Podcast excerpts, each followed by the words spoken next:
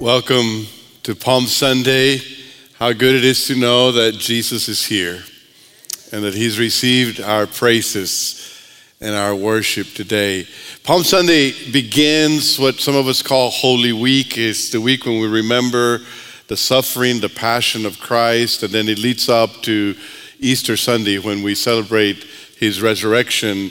Easter is the biggest day in Christianity, and it is an exciting time and we prepare for that. Uh, depending on family traditions, you might prepare for that day in different ways. I know for my wife and I, we, we prepare our house and she decorates and she plans a meal so that the family can come over and we can enjoy the meal and then have a lot of fun after that. And then to add to the excitement of Easter with family, last year was our first year being grandparents, and so we were excited about putting together an Easter basket for baby Daniel, and we put a football and a soccer ball and a, and a basketball and bubbles and chalk, and he was like just a few months old. I, you know, he just like didn't know what it was all about, but we were excited. And so this year we said, okay, he's going to be uh, a year and a half or a little older than that, and and so we got him Easter basket back in February like it was the day after Valentine's. That's how excited we were. That's how much anticipation there is for that kind of day and celebration. And we're reminded that special celebrations require careful preparation. Special occasions require that we prepare accordingly, or we might miss an opportunity. We might miss out on something if we don't. And that's one of the reasons that we have 40 days of prayer here at Calvary. It, it, prayer, it's a powerful thing, and it's good when we pray together in a focused way. But when we do prayer, 40 days of prayer during the Lenten season, is part of it is because we want you to be spiritually prepared to contemplate the wonderful work of Jesus on the cross and to experience the power of the resurrection that we celebrate on Easter. So I hope you've been preparing your heart. Today we're going to look at a story that has to do with preparation. It is a, a familiar story, but uh, as it leads up to the Passion narratives, to the stories of Holy Week, uh, we, we look at this as a time of preparation. And I hope that as we look at the story, that you will be encouraged to experience this, to experience Jesus in a deeper way, that you would be compelled to share what Jesus has to offer. Most of all, that you would be called to surrender all. Because when a king comes into town, he deserves worship. He deserves surrender. He deserves that we bow down before him. And the way to welcome Jesus is to surrender to him. So let me call your attention to John chapter 12, beginning with verse 1. And uh, we'll give reading to this passage. John 12, 1. It says, Six days before the Passover, Jesus came to Bethany, where Lazarus lived, whom Jesus had raised from the dead. Here a dinner was given in Jesus' honor. Martha served while Lazarus was among those reclining at the table with him. Then Mary took a pint of pure nard, an expensive perfume. She poured it on Jesus' feet and wiped his feet with her hair. And the house was filled with the fragrance of the perfume. But one of his disciples, Judas Iscariot, who was later to betray him, objected. Why wasn't this perfume sold and the money given to the poor? It was worth a year's wages. He did not say this because he cared about the poor, but because he was a thief. As a keeper of the money bag, he used to help himself to what was put in it. Leave her alone, Jesus replied. It was intended that she should save this perfume for the day of my burial. You will always have the poor among you, but you will not, not always have me. Meanwhile, a large crowd of Jews found out that Jesus was there and came, not only because of him, but also to see Lazarus, whom he had raised from the dead. So the chief priests made plans to kill Lazarus as well. For an account of him, many of the Jews were going over to Jesus and believing in him. Six days before the Passover, the gospel writer wants us to get that. This is when this event takes place, six days before the Passover. Passover is the biggest religious festival of the Jews. What Easter is to Christians, Passover is to the Jews. It is a commemoration of their deliverance from slavery in Egypt. The very first Passover took place as God was bringing his people out of Pharaoh's oppression. And he had done mighty acts among uh, the people of God and against Pharaoh so that he would let the people go. And the tenth of those signs was the killing of every firstborn in Egypt. It was a horrible thing. But Pharaoh's heart was so hardened. And God instructed through Moses that the, the Hebrews should take a one year old lamb that was without blemish, and they would kill that lamb, and they would take the blood of the lamb, and with a hyssop, they would put it on the doorpost of their home. Then that night they would eat that roasted lamb with bitter herbs and unleavened bread. And as the angel of death would go throughout Egypt, killing the firstborn of every family, when he would come to a house that had the blood of the lamb on the doorpost, it would pass over that house. And so the Passover celebration is a commemoration of the deliverance of the Hebrews from Egyptian oppression. It begins their story as a nation. And so every year they were to celebrate this feast. Every year they were to prepare for it, to prepare the lamb that would be roasted, to prepare the bitter herbs, to prepare the entire meal, to prepare the unleavened bread. And there was a feast of unleavened bread that accompanied Passover. For seven days, the Jews were supposed to cleanse their homes from any yeast, from any leaven, from any bread that had yeast in it. They had to cleanse it completely from their homes. It, it had a lot of meaning that I don't have time to talk about, but, but it was a sense of, of purification so that they could only eat unleavened bread at Passover. That was the feast. And there was ceremonial cleansing that would follow. And we cannot miss the writer's intention here. He wants us to know that this took place six days before all of these celebrations of Passover and unleavened bread. It's because there's a kind of expectation that permeates this story. There's an anticipation, not only for the Passover, but that this Passover would be a different kind of Passover. The writer wants us to get that sense. And so we meet this family, Mary, Mar- Martha, and Lazarus. We've already met earlier in the Gospels, but here we see them in a very special event. And we see that they are, first of all, prepared to welcome Jesus. They're prepared to welcome Jesus. Jesus was on his way to Jerusalem to celebrate the Passover. Yet he would not miss the opportunity to stop at their friend's house. Mary, Martha, and Lazarus were close friends of Jesus. And on his way to Jerusalem, he would not miss this opportunity to stop at their house and to share a meal with them because he loved them and they loved him so much. In fact, they, their relationship was such that Martha and Mary earlier had not understood when Lazarus became sick and he died, why Jesus had not come to town to prevent it. Because they, they loved each other so much. How could Jesus ignore this? But that day, when Jesus comes to Bethany, Lazarus had been buried in the tomb. He'd been there four days. Mary and Martha are brokenhearted. Jesus weeps with them. But then he goes to the tomb and he stands in front of it he asks that the stone be removed and, and he speaks to the tomb where a dead man had been laying for four days and he calls Lazarus out of the grave and he comes out. Can you imagine the goosebumps that they must have felt? Their brother who had died, their brother who they had grieved, their brother who they thought was lost now came alive because of Jesus.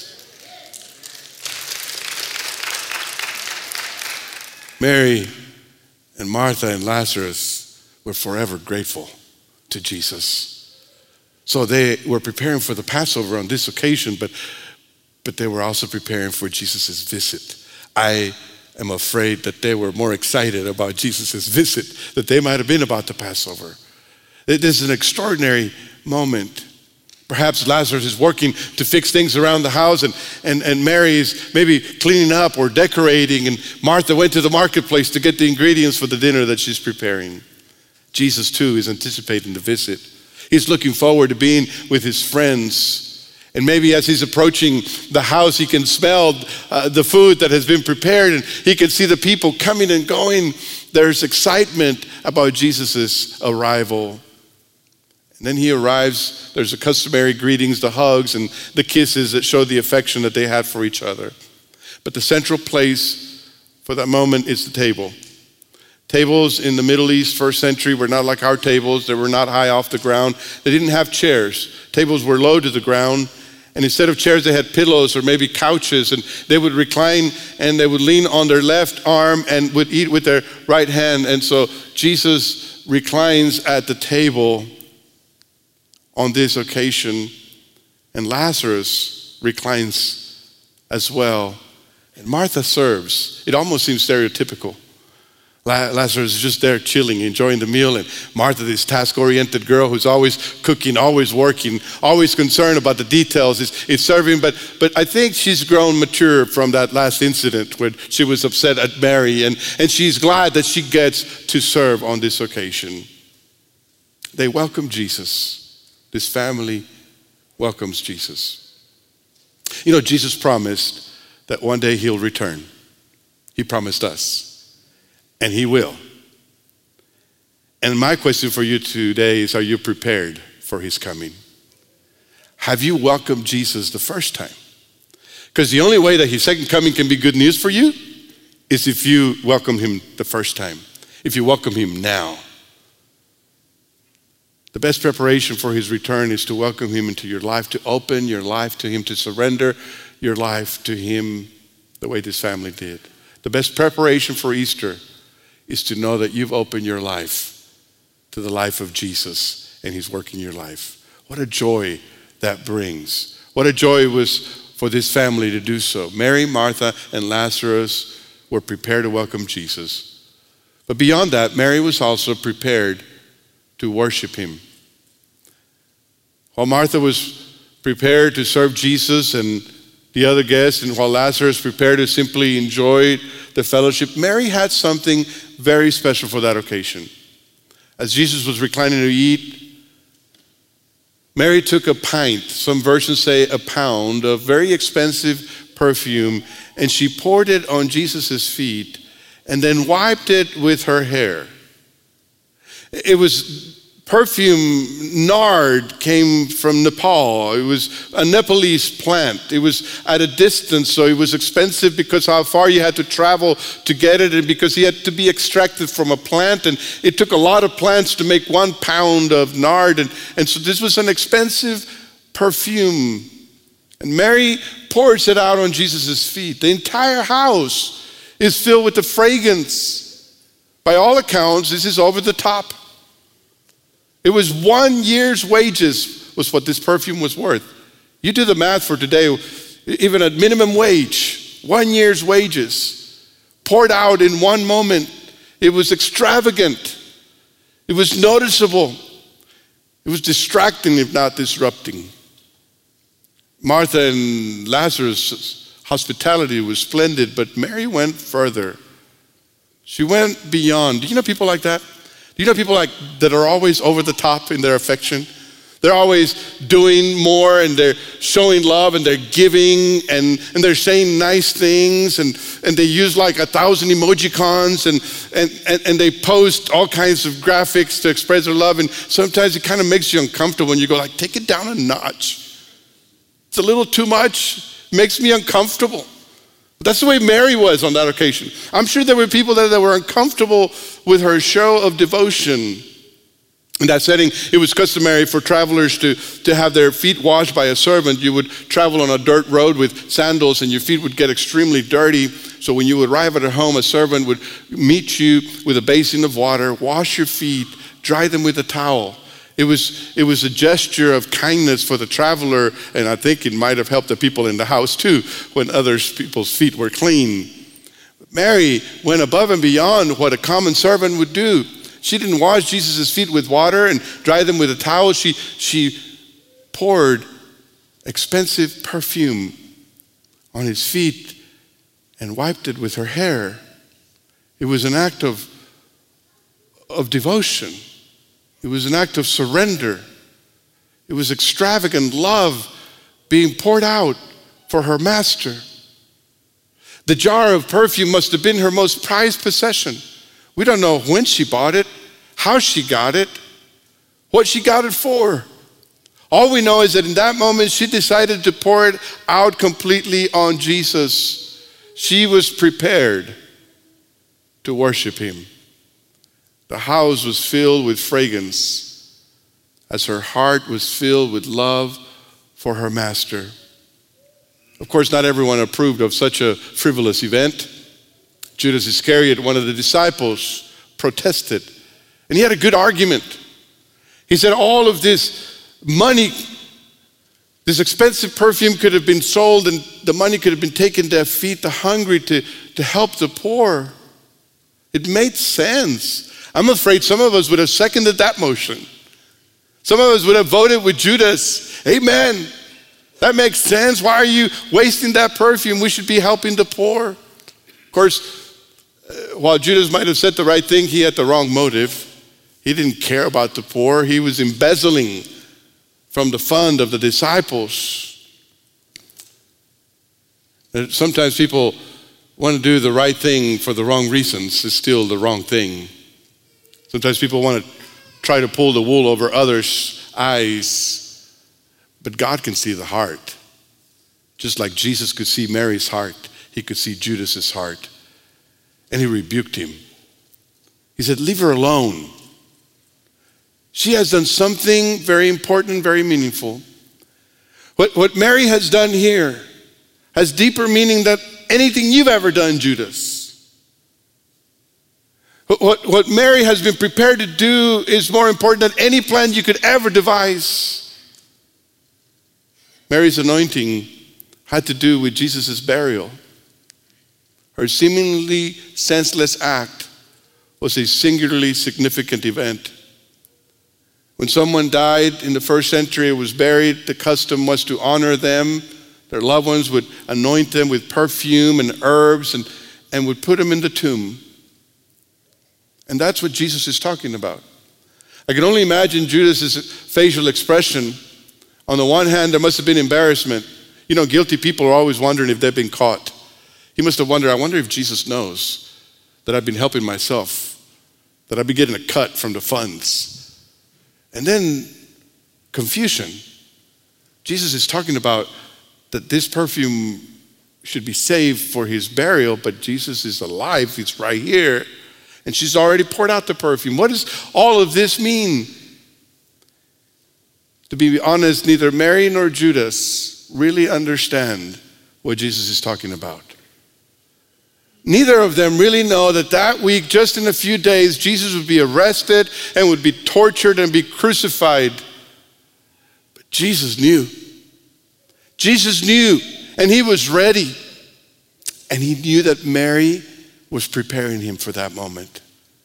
In the midst of, of Martha's serving, in the midst of joyful conversations in the midst of the laughter and the fellowship of the dinner. Jesus is deeply aware that his death by crucifixion is imminent. And Mary's anointing of her feet is an affirmation of God that he's leading these events toward their rightful fulfillment. In her love for Jesus, Mary is compelled to pour out this expensive perfume. From a human perspective, it's senseless from a financial perspective, it's a loss. But from God's perspective, it's just the right thing at the right time. Mary was prepared to worship Jesus, and in doing so, God's redemptive plan was advancing. April 5th was my mom's birthday. And in 2019, she turned 80. And I thought that we should celebrate in a big way. So uh, I contacted my siblings and told them, look, I, I think we should have a big party for my mom. Uh, she's turning 80 and she loves her sisters who live in Monterrey, Mexico, and maybe they can come. McAllen would be a good middle point for all of us to meet and, and, uh, and, and let's do that. And they agreed. And so we planned this big celebration. We reserved uh, a, a, room uh, at a seafood restaurant here in McAllen. My mom loved classical music, so we hired a, a string ensemble. And we did everything that we knew my mom would enjoy, brought the people that were closest to her. And, and as we were doing that, the, the budget was growing, and I was wondering if my brothers were going to be able to step up uh, to the challenge. And, and the planning was complicated, and we had to make sure everybody could make it into town and, and that there would be lodging arrangements. And, and, and sometimes it's a little big thing for me to be putting together But the day arrived, and, and my mom came, and her sisters came. Her best friend came from San Antonio. My siblings came. A lot of her grandchildren were here. And my mom was so happy. She laughed, she ate, she uh, enjoyed the music, and she was just, we took pictures. And it was just a really special time. And when we were celebrating, we had no idea that it would be the last time that we would get together to celebrate her birthday. 2020, the pandemic hit, and we couldn't get together, and that summer she passed away. I'm so glad that when we felt the urge to do this, we did it. Because we didn't know the future, but we knew we were supposed to honor her in that way. And I'm so glad that that's our last memory of her birthday. I'm so glad that that was the way that we remember celebrating that we did what we were supposed to do even if it was a little lavish. Most of the time, we should be sensible with our time and with our money and with our energy. But there are times that we're called to be extravagant. There are times that we're called to seize an opportunity to honor those we love while they still live, to be generous in a moment when God is calling us to be generous, to step up to the plate and do something we wouldn't have done otherwise to share Christ with people because it might be their last opportunity to believe and to welcome Jesus into their lives. Jesus rebuked Judas, and he took advantage of the moment to teach a lesson to everyone present. Caring for the poor is not wrong. Feeding the hungry and caring for the poor is never wrong. Jesus says, but what's wrong here is you've missed the moment. You should always take care of the poor. You should always feed the hungry. But you will not always be in this moment when I'm being prepared for my crucifixion and my redemptive work. Sometimes we need to know God's timing and moment, His kairos. Today on Palm Sunday, our pastoral staff and our stewardship committee have decided to do something extraordinary. You know that every Sunday we receive an offering for our budget. And when you give in the offering plate, that, that budget goes to pay salaries and to pay bills and to do ministry, and a part of it goes to missions. You also know that we've been talking about a global missions offering this 40 days. It's above and beyond our budget. And some of you have given to that. My wife and I have had the privilege of, of giving to that. Our goal is $55,000. 60% of that will go to short term mission trips that our people will take. It will go to church planting initiatives.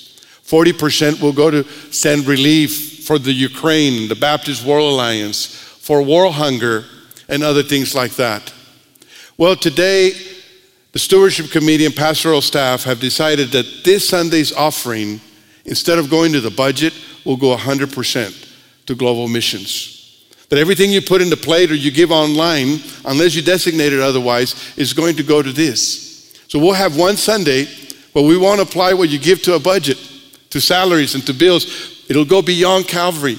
You see, today we realize that it's time to care for the poor. It's time to feed the hungry. Jesus already died and rose again, and there are people who are spiritually and materially poor who need to be loved by Him, who need to be known by Him. And so today, we are taking an extraordinary measure. We're doing something different. We want to welcome Jesus and we want to worship Jesus like Mary did. Mary was prepared to welcome, she was prepared to worship, but she was also prepared to witness about Jesus. And the story, is interesting the contrast between the hearts that are ready to receive Jesus and the hearts that reject him. There was a crowd that had come because they were curious about Lazarus, whom Jesus had raised from the dead. These curious spectators, many of them became believers. And the chief priests were not happy about these events. The crowd who, who went down to see Lazarus was, was important enough that it caught the attention of the chief priest in Jerusalem. And they were upset. Isn't it amazing that the same events that can draw people to God push some people further away from Him? That the same power that rose Lazarus from the dead drew people to faith but it also called the religious people, the people in authority, to hate to reject, and to not only want to kill Jesus, but they wanted to kill Lazarus too, because he was the evidence of God's power.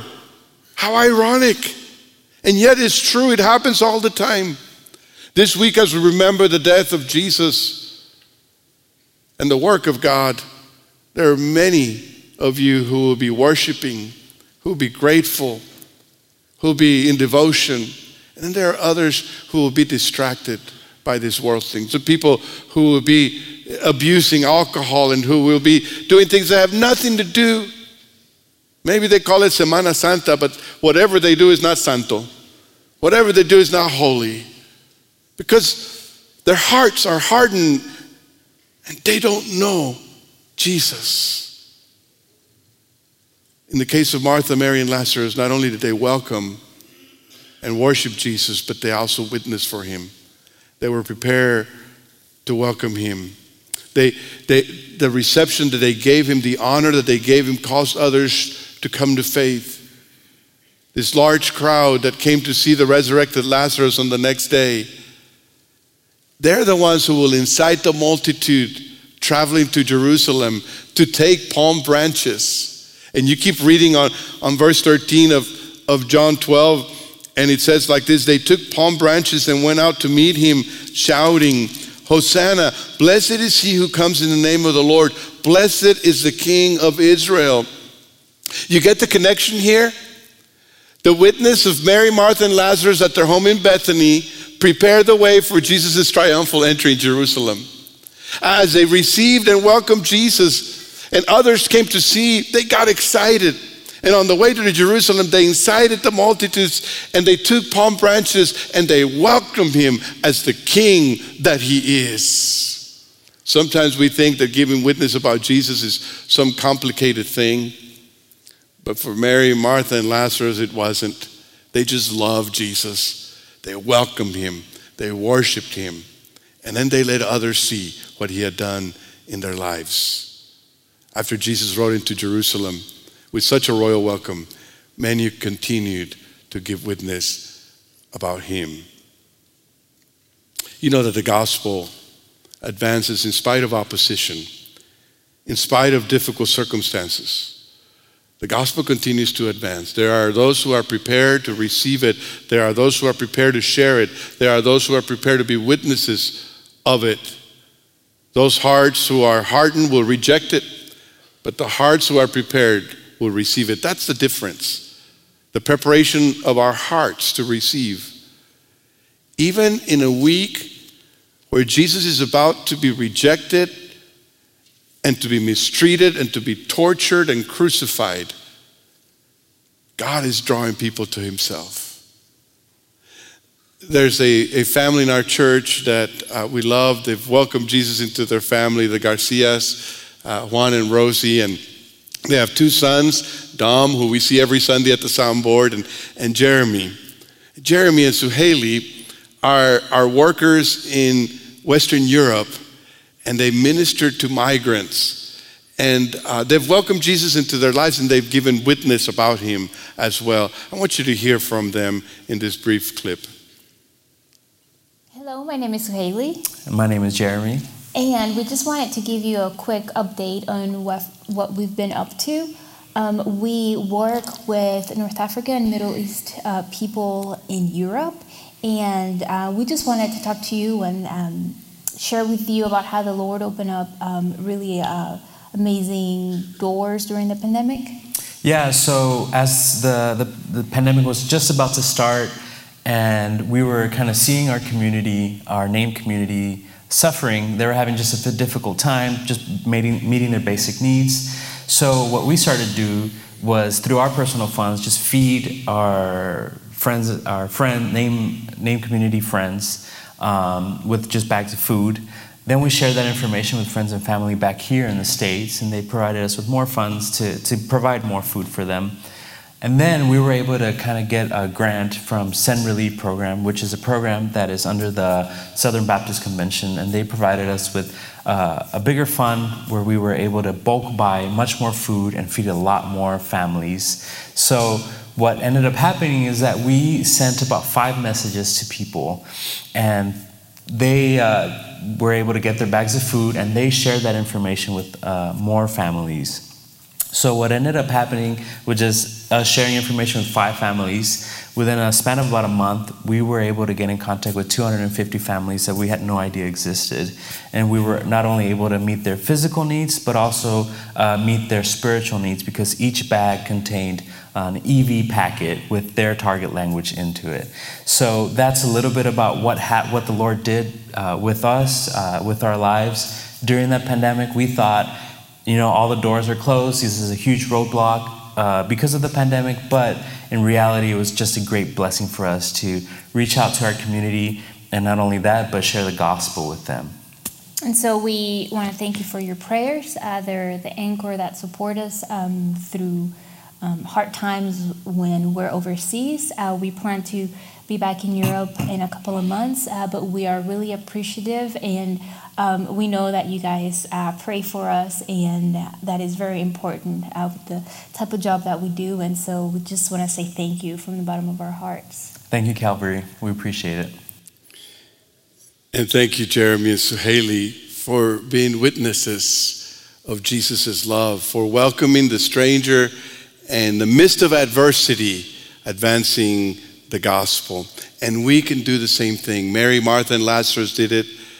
Suhaili and Jeremy did it. You and I can do it this week. We can welcome Jesus. Have you surrendered your life to Him?